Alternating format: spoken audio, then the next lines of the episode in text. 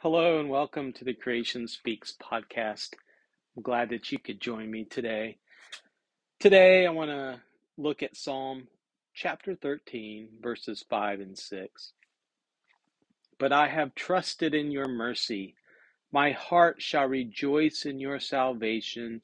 I will sing to the Lord because he has dealt bountifully with me.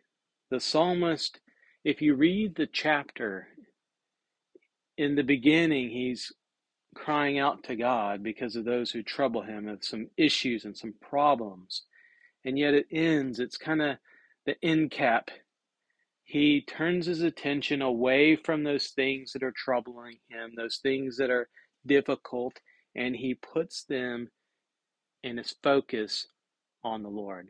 What what is troubling your heart today?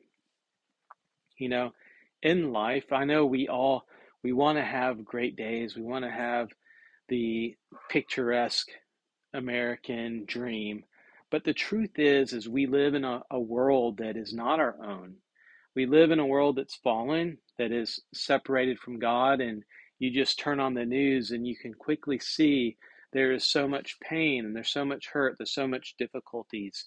And we are told that we look for a city whose builder and maker is God. And so that while we're here now, we are passing through. The scripture tells us that we're pilgrims, we're sojourners, we're, we're on our way to another destination.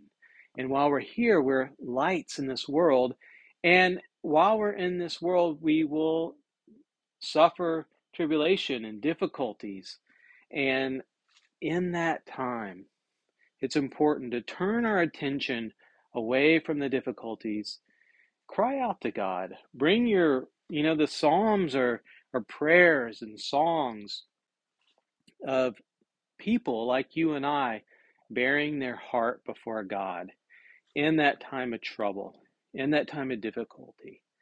And in this one, he ends with turning his attention to proclaiming, I have trusted in your mercy. No matter what's happening, no matter the storm that's blowing, I'm anchoring on the promise that God loves me. He's with me. I've trusted in his mercy. My heart shall rejoice in your salvation. He remembers the salvation of God. He knows that God is my salvation. And for those of us who are believers, God is our salvation. It's through Christ that we have eternal life, that we are going to that heavenly city. And in anyone who calls upon the name of the Lord is part of that. And he says, I will sing to the Lord because he's dealt bountifully with me. Oh man, God is good. And despite the difficulties and the, the things that we've gone through as humans, God blesses us. There's so much good that God has bestowed upon us. We've been blessed with every spiritual blessing in the heavenly places, Ephesians teaches us. God is good. May you turn your attention, may you bear your heart before God. Cry out to God, and then turn your attention to Him. For He's the one that answers prayers.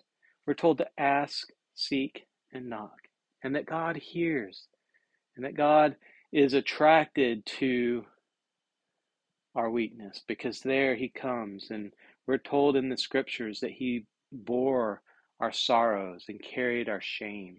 He took upon himself our sin. He hurts with us. He he feels what we feel. And so we can go to him. He's the high priest that understands our weakness. He understands where we've been. So turn your attention to the Lord. Call upon Him. And today I pray that God would do a work in you, that He would, in that difficult moment, that you would have that peace of God, knowing that God is at work and that God will bring me through this and that God's greater purpose is is unfolding before your eyes. Trust in the Lord with all your heart. Lean not on your own understanding. In all your ways acknowledge him, and God, it says, will direct your steps. May you take these things to heart, meditate on them, and may you grow in the grace and the knowledge of God. Well, thank you again for tuning in to this episode on Creation Speaks podcast. If you want more podcasts and devotions, head on over to our website, creationspeaks.com. And there I, I do a lot of writing, I post audio and video, and then I also do some of um, my woodworking. So a great way to support this is I do handmade wooden pens, coffee scoops, and other items. And uh, you know, just I enjoy um, making things, sharing, and I hope through it all that you might find in some, some encouragement and know that you're created in the image of God. As a believer, you've been redeemed and God started to work in you. And I hope together we can grow together. Again, thanks again and talk to you next time.